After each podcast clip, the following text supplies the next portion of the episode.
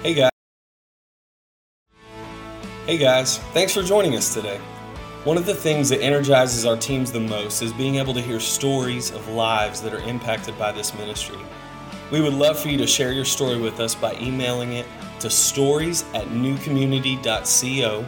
Or maybe your next step to getting connected to what God is doing in this ministry is partnering with us financially. You can do that online at www.newcommunity.co or through the PushPay app and find the giving option that works best for you. Thanks so much for tuning in and enjoy today's message. Well, church, we are talking about good news this morning. And even in a culture where we're constantly surrounded by negative news, that Jesus coming makes all the difference in the world, that his birth and his death and resurrection changes things for us. In today's message, we're talking about good news. And just as I mentioned, all of you, um, so many of us on our smartphones, on our devices, we're constantly getting updated about bad news. And there's political problems in the world, right? There's financial unsure, uncertainty. We're not for sure what's going to happen in the stock market. Like we're hearing about possible wars that will take place. And all of this, man, it can seem like we're weighed down by bad news, but Jesus coming, it is good news. And this isn't something that, that is new to the world. Like this was happening during the time of Jesus. The Roman government was oppressing the nation of Israel. You had a messed up political figure in Herod who was enslaving people to build like a bigger palace and bigger seaports in the nation of Israel. You had heavy poverty because the taxation was so severe that people were barely making ends meet. This is what was going on during the time of Jesus. And yet, when Jesus arrives on the scene, his birth, and then as he lived his life, his death and his resurrection, the angels declared this is good news to every single person that hears this. And so we're taking the next few weeks and we're looking at how does the life of Jesus, what does it mean to us? What does it mean that it's good news? And how does it affect our life? Now, as many of you guys know, um, I have not lived in Texas my whole life, okay? I wasn't born here, but I got here as fast as I could, okay? Yes. Um, and my wife and I, we met while we were in Texas and then we moved away for a little bit, but I am so glad we are back. I love Texas. I love the people. I actually love the hot weather. I'm not a cold weather person, so even this morning felt chilly. I love sunny, warm days in Texas. I love the area that I live in. I just, I love being here. But there is one thing I do not love about Texas, and that is allergy season. Don't know if any of you guys have this problem. But around this time of year, my face gets all puffy, right? Like you can probably see it this morning. My eyes were swollen when I woke up. They start to drip all day. I'm rubbing them so they get bloodshot. You know, I'm coughing, I'm sneezing, the top of my mouth itches. This happens every year. And every year for the past number of years, I have done the exact same thing. I wait until the point where it's unbearable, where I can barely function as a human being. And then I go to the doctor. And when I sit down with my doctor, we always have the same conversation. She says, Aaron, why are you coming in? It's because of my allergies. Can't you see my face is swollen? And she says, okay, Aaron, I see um, that here, according to your chart, that you're supposed to be on allergy medicine. Are you taking your allergy medicine? Nope, I am not. I forget most of the time. Okay, well, I see here you're taking steroid breathing treatments during allergy season. Are you taking those breathing treatments? Nope, I am not. Okay, what about Flonase? Like we have a nasal spray. This is how bad my allergies are. I'm on all these prescriptions. No, I'm not doing that. And she looks at me, why aren't you doing that? And I don't know if it's stubbornness, I don't know if it's stupidity, I don't know what it is, but I continue to do the same thing year after year. I have to go in, get a steroid shot. It lasts for a few weeks while I start taking all the medicine that I'm supposed to be taking anyway. And my doctor's sitting there looking at me like, why do you keep doing this? Just take the medicine. And if I'd listened to my doctor, I know I could avoid this miserable few months here in Texas when allergy season hits. And most of us, we live our Christian life like that. And there are things that Jesus has told us to do. There are commands that he has given us. There's instructions in God's word that if we would just follow, it would make our life so much better. But so many times, church, call it stubbornness, call it stupidity, whatever it is, we're still trying to do things our own way. And we say things like, man, Christianity just really isn't working out for me. I tried being a Christian, but it's not happening. It's because we're not following the instructions Jesus has given us. We're not following his commands. And I want, to, I want us to look at one of the commands that I think we miss many times that we don't think about in our walk with Christ and what it means for us and how it is good news in our life. So if you have your Bibles, turn to John chapter 13. We're going to start reading at verse 34. We're just going to look at two verses here. If you don't have a Bible, I want to encourage you to take the Bible in the seat in front of you and turn to page 525. You can take out your smartphone and just Google John 13, 34 and follow along with us as we look at what Jesus is saying to his disciples, to this group of men that have been following after him. And once you have that, hold on to that for just one moment. And in this part of John, in case you're unfamiliar with what's going on in this part of John, this is the last meal Jesus is going to eat with his disciples. He spent the past number of years with them, but this is the final conversation. And John spends the next few chapters, along with this verse that we're going to read and some a few other chapters, and he tells he tells the story of what Jesus is conveying in these final moments of his life before he's going to die and then be resurrected and then be taken into heaven. And so these are important words. This is vital what Jesus is conveying to this group of 11 men. And this is what it says in John chapter 13, verse 34. Jesus says, A new command I give to you, that you love one another. Just as I have loved you, you also are to love one another. By this, all people will know that you are my disciples if you have love one for another. Now, he says that same thing a few different ways in that small two verses right there. He says, Love one another. That's what he wants them to get. I'm giving you a new command. I'm calling you to love one another. Out of all of the things that Jesus could have said, here's, this is part of what he chooses to convey to them right here. Here's a new command that I'm giving you. Here's something that I want you to remember, and it's this you are called to love one another. Why does he say that?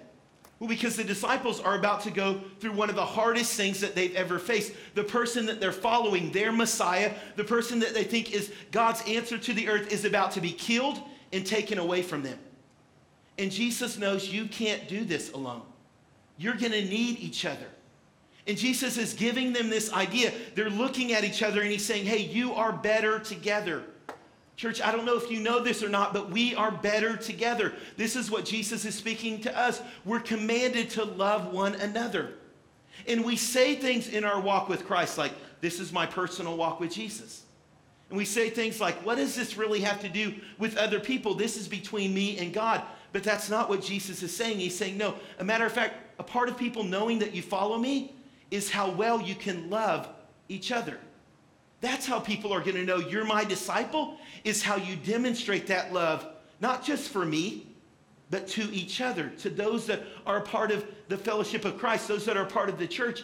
I'm commanding you to love each other, to demonstrate that love one for another.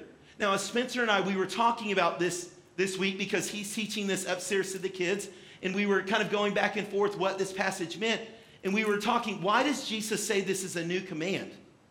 I mean, if you've read the Gospels, you've read the Bible, you see in other parts of the Bible, he tells us to love people, right? Like you love your parents, you honor your father and mother, you love your spouse, right? That's something that Jesus says, hey, you're called to, to love and respect your wife or your husband, like you're called to do that.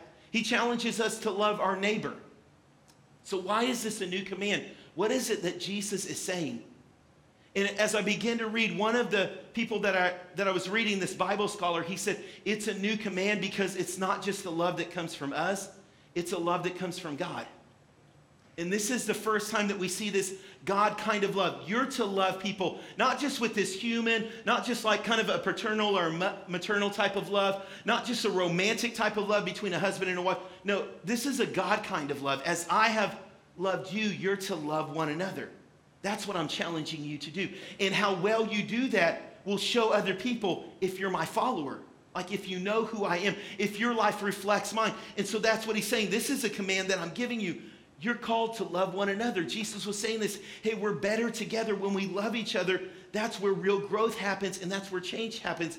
And so I'm telling you to do that.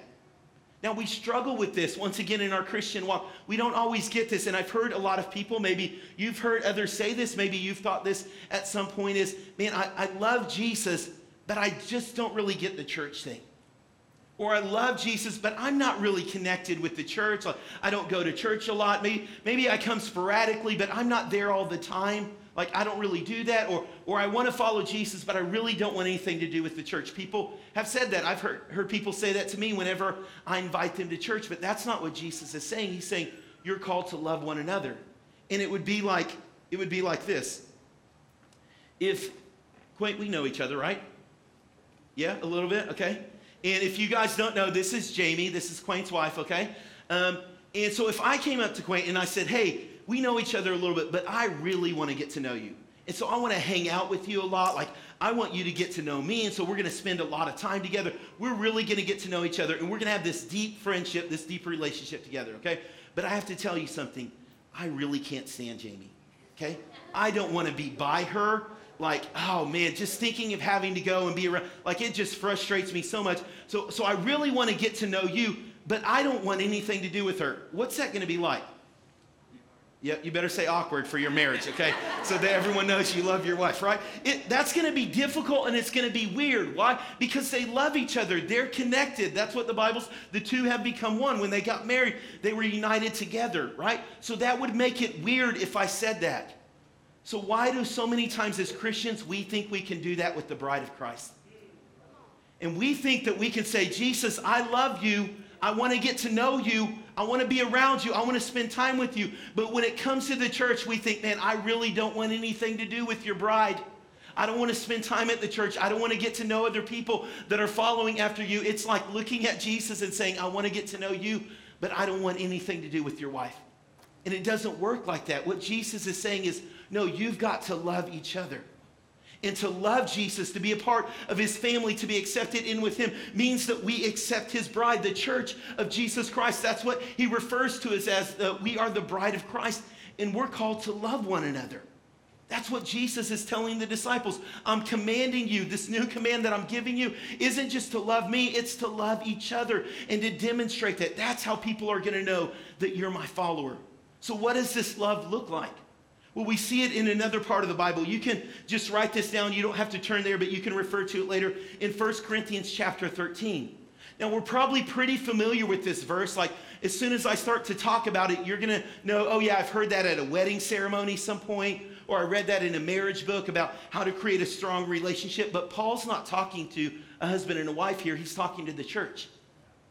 And in 1 Corinthians chapter 13, it's known as the love chapter of the Bible. Love is patient, love is all of these things, right? He's not saying, hey, here's how you strengthen your marriage. He's saying, hey, here's how we become stronger as a church. And he's writing to the church in Corinth that has some issues with disunity. There's some people causing some problems. They, they're not functioning correctly. And this is what Paul says Paul says, you know what? In your church service, you can have people being healed, you can have blind eyes being opened. You can have people giving prophetic words. People can be speaking the words of God. And you can have all of those things, and it can seem amazing. But if you don't have love, you've got nothing. You don't have anything, church. If you haven't learned how to love one another and be connected with one another, you don't have anything. All of that is just making noise, is what Paul says. And so he's looking at his church and he's saying, You've got to find a way to love one another. That's what Christ commanded his disciples love each other as I have loved you. So, what does that love look like? Well, you guys probably are familiar with that passage. Love is patient, isn't it? Love is kind. Love does not keep a record of wrong. It does not rejoice in evil, it rejoices in the truth. Love is not arrogant. It doesn't boast. It doesn't brag about itself, right? Love does not seek its own interests or want things its own way. That's what love is. And Paul is looking at the church in Corinth and the word of God to us this morning. What God is saying is, hey, you've got to love each other just like I've said here. You've got to be patient and kind with one another. But what do we typically do? Oh, Aaron, there's that person in that church in the church and they just frustrate me like just being around them like it's so annoying but love is patient right it is, you guys. Love is patient, love is kind. Can I be honest with you? You frustrate people. You do. You frustrate others. The only reason you don't know that is because they're loving you, they're being kind to you, okay? But you're bothering other people. It's just the way we are. We're, we're messed up people, right? We bother each other. But, but Paul says, no, as the church, we're kind to one another, we're patient. Because that's how Christ has loved us. But Aaron, there's this person in the church, and I know, I know they don't like me. Like one time I was trying to shake their hand and they just turned and walked the other way, right? Like I knew they saw me, I knew they made eye contact, but then they didn't come up and say hello. They forgot my name. Love keeps no record of wrongs, you guys. Love forgives each other. You've forgiven me over the past three years because I know I've messed up at times, okay? I know I'm not the perfect pastor. Why? Because I'm human. But that's what love does. We forgive each other. We don't keep record of each other's wrongs. We don't hold that against each other. Why? Because we're called to love one another. How about this? But I don't know if the other people in the church are really as strong of a Christian as I am. Like I'm passionate about, I pray and I read my Bible and, and I try not to sin, but I know they're just out there sinning. Love isn't arrogant, doesn't brag, it doesn't boast in itself, or it doesn't delight in other people's wrongdoing, but it rejoices in truth, rejoices in goodness. See, church, this is what love does. And you and I, we have to look at our lives, we have to look at each other and say, wait, is, is this how I'm loving you? Is this how you're loving me? Is this how we're loving each other when people look at our lives? Is this what they see? What Paul says in 1 Corinthians chapter 13, we've got to get out of our mind that this is a chapter about marriage. This is a chapter about the church. How we interact with one another. And the fact that people are going to see how close we are to Christ, how much we reflect him by the way that we treat one another, by how patient and how kind. That's what Jesus is saying. I'm commanding you, a new command I give you love one another. He knows that we are better together. And then he goes on to say in the second part of that verse, or in verse 35 in John chapter 13, he says this As I have loved you, so you are to love one another. He says that love each other as Christ has loved us. That's what we have. That's the picture that we have is how did Jesus love his disciples? How has Jesus demonstrated his love to you and to me? What have we seen in that? And then we are to mirror that. We're to reflect that to one another. That's how we're to live our lives. And I can imagine the disciples sitting down at that last meal, and Jesus says this Hey, a new command I give you. So they know it's important. Love one another. And as I have loved you, you are to love each other. And I can picture the disciples just for a moment having some flashbacks. Thinking about Mark chapter 1, where Jesus comes up for the first time to Simon to Peter and his brother Andrew, to James and John, and he says, Come and follow me. What did Jesus do? He opened up his life. How did Jesus love? He opened up his life and he said, Hey, you can come observe my life for the next three years. You can be around me 24 7. Matthew's remembering when Jesus walked by that tax collector booth and he said, Matthew, you can do more than just collect coins. Your life is more than just getting some taxes from people. I see you making a bigger impact in God's kingdom. Come and follow me. I want you to come and follow my life. See what I do. See how I live out my faith with God. See, that's what Jesus did. That's how he loved. He invited people into his life. He doesn't hold the disciples at an arm's length. He doesn't say, hey, show up at the synagogue, show up at church at this point on a Sunday morning, and I'll teach you a little bit. No, he says, come and follow me. Come and spend some time with me. Get really close to my life and see how I live. Observe what I'm doing so that you can grow in your relationship with God. That's love. That's how Jesus loved his disciples. They're thinking of probably in Matthew chapter 6, where they're saying, Jesus, I don't know how to pray. And I see you getting up early in the morning and you're going off and you're talking to your father, you're talking to God, and I don't know how to do that. And so Jesus sits down with him and he begins to instruct him hey, when you pray, here's how you pray. Here's what you can say. They're thinking of Matthew chapter 13, where they're saying, Jesus, you tell these crazy stories and we don't even know what they mean. And Jesus spends some time with them and he says, Let me explain this to you. Let me explain to you what the kingdom of God is like. Let me tell you what God is talking about. Let me open up the scriptures for you in God's word and show you what it means. They're thinking of times like in Matthew chapter 16 where Jesus looks at Peter and he says, Peter, what you just said, those are the words of God. There's not a man or a woman on this earth who told you that. It's God Himself who revealed that to you. And He's encouraging Peter, Peter, you're hearing the voice of God right now. That's how Jesus loved. And then a few verses later, where Jesus has to look at Peter and said, Peter, that's the voice of Satan. Get behind me. Because what you're saying right now, it's not the word of God. It doesn't have the things of God in mind. See, Jesus loved because he was correcting Peter and saying, hey, don't lose it. Don't miss out on what God's trying to do here. Don't get sidetracked in just thinking in your own wisdom. You've got to listen to the voice of God, Peter. They're thinking of times like in Luke chapter 22, where Jesus looks at Peter and he says, Simon, I've prayed for you. I'm praying for you that your faith may be strengthened. And the devil wants to tear you apart.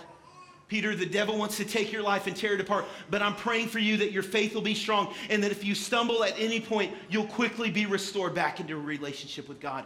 How does Jesus love? He prays for those people that are close. And he's saying, Man, I want your faith to grow. I'm spending time, I'm talking to God about you because I want you to go on. I don't want you to stumble. I don't want you to miss out. I don't want the enemy to destroy your life. That's how Jesus loved his disciples. That's how you and I were called to love each other. Is your life open to other people? Are you teaching those that may be newer in the faith, that may just be starting out? Are you giving them your experience, your wisdom if you've been serving God for a while? Are you helping them grow in their faith? Are you opening up scriptures with them and talking to them about God's word and what God's word says? Are you praying for other people? Are you praying that their faith would be stronger? Jesus said, Love each other as I have loved you. That's what I'm commanding you to do. That this faith that you have, it's not just between you and God. It actually involves other people. And people are going to know that you're a Christ follower. People are going to know that you're his disciple by how well you love each other. You can't do this alone, church. You were never called to do this by yourself. We need one another. In our relationship with God, we have to have each other. It's vital for our growth. Jesus says, Hey, I'm giving you this command love each other. Promise you, you're going to be better together. And then he says, Love as I have loved. Be there for one another, encourage each other, grow together, pray for one another. Don't do this thing alone. I want to give you one last kind of visual illustration of what we tend to do and what Christ is asking us to do in, in our life. So, Gabriel, if you'll come forward and just help me out real quick. You can come stand right here, okay? So this is what many of us do is we come to this place in our relationship with God, right? And we'll just take Gabriel for instance. This isn't really about him, but it just gives kind of the visual illustration here. If Gabriel came up last week and he said, Okay, my life's messed up, like there's sin in my life, I'm not following after Jesus, but I want to, I want Christ to be first in my life, and I want to give my life to him. I want him to make me new, right? So he comes forward, he prays with someone, prays with someone at work, he prays with someone after service, and, and he prays that prayer God, change me, make me new, right? And so God begins to work in, Gabriel, in Gabriel's life. God begins to do things inside of him. But the truth of the matter is this right here is that all of us have things that we've been working on. So go ahead and grab that right there. Okay? We have things that we've been working on, and then you can hold that right there, right? That have wrapped themselves around our lives. And many of those things, it's taken years of kind of entangling us. And this is what happens. Gabriel is now in a place where God wants him to be, and, and, he's standing where God wants him to stand, and he wants to grow and he wants to move forward. But these old things, these addictions and these habits begin to do what? They start to pull at him, don't they? And Gabriel's strong and he's trying to, but he begins to be pulled by those temptations. This happens with all of us, right? And then we come back and we say, Man, God, I want to be strong. I want to follow after you, right? And before long, those same temptations, those same things, they begin to pull at us. And we do this over and over again, church, and we're wondering, why don't I stand strong in my relationship with God? Why can't I do this? Why can't I say where God wants me to be and to follow after Him? It's because we're not meant to do it alone. And so Gabriel says, Hey, I'm not going to do it alone. And a group of his friends, you guys go ahead and come up here. Right? So Gabriel decides, Hey, I'm tired of doing this by myself. Right? I'm tired of doing this alone. So go ahead and grab that rope. And so Gabriel starts to get around another group of people. Yep, just jump in there, Cleo. You got it. Grab it somewhere, okay? Right? And this is what happens in our faith with God is now Gabriel, whenever those things that have had a hold of his life, whenever they start pulling, oh man, they're pulling me. right? That's what begins to happen is he's not going to be moved, church. Why? Because he's not doing it by himself. And when temptation comes and it starts to tug at him, right? Gabriel can stand strong where God has placed him because he's not doing it by himself. And it's not just his own strength, it's others around him who he's brought close to him and who are loving him and encouraging him and praying for him. And he's not going to be moved, you guys. Thank you so much. You guys can grab a seat. Let's give him a hand.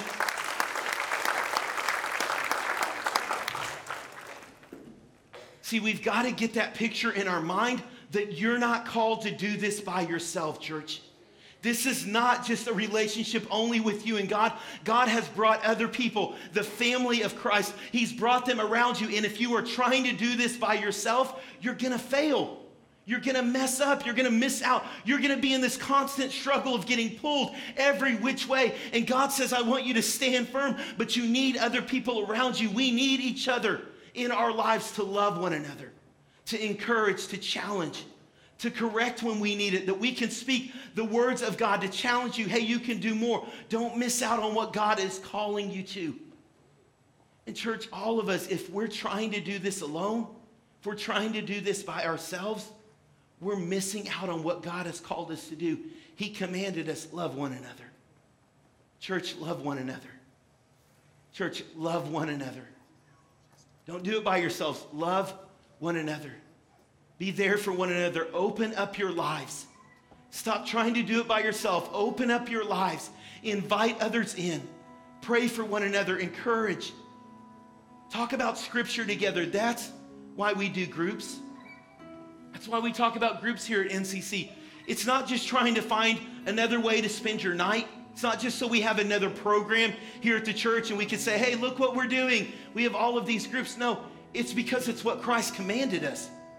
He said, Hey, you've got to get around other people. You have to open up your life and talk about what you're going through. And there's going to be hard times, but there are going to be others around you who are praying for you.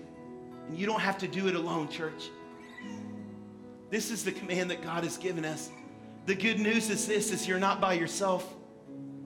You don't have to do this by yourself. You don't have to try to figure this out on your own. There's others in this church that are willing to open up their life they're willing to invite you in. They want you to open up your life so that you can begin to grow together and encourage one another. That's good news. We're not in this alone. And it doesn't mean that it won't always, or that it'll be easy. It doesn't mean that things won't pull at us. But it's so much better when we have others standing with us, helping us to stay strong. And we're going to respond in a few ways this morning. The first way is as we dismiss, I'm going to ask you guys not to rush out of the room, not to just head out, but to go spend a few minutes at one of the tables and to talk to some of the group leaders. And I promise you, there's probably a group here that fits into your schedule. Doesn't matter how busy you are, that you connect with some of the people in that group where you can have others that encourage you. In church, it's not just about what you're going to receive, it's about what you're going to give.